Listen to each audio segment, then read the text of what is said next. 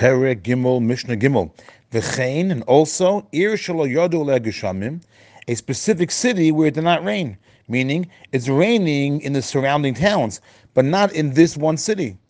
Over here also, we're going to have to have the strict fast. As it says, the chsiv, it says in Amos, V'himtarti alir echos, I will bring rain on one town, v'al irachas lo amtir, but on one town I will not bring rain. Chelka achas timoter, one area will be rained upon, the Gomer, etc.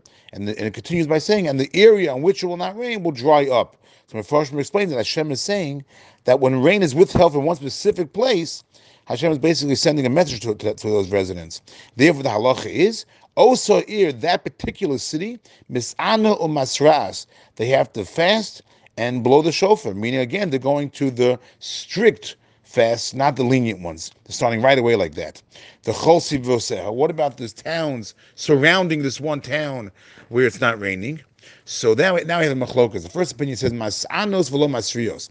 They also have to be nervous because the people from the city where it's not raining are going to come to the surrounding areas to get food. So there's going to be a, a food shortage, even in the areas that it is raining. They're from Misanos, therefore they also have to fast. But Velomasrios, but they don't blow shofar, meaning they don't go with the strict fast, they go with the less strict fasts.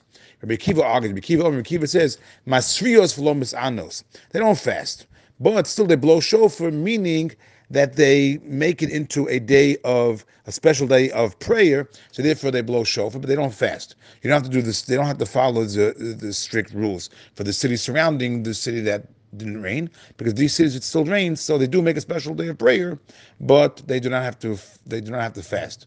So that's the machlokus between the first opinion and Rabbi Akiva.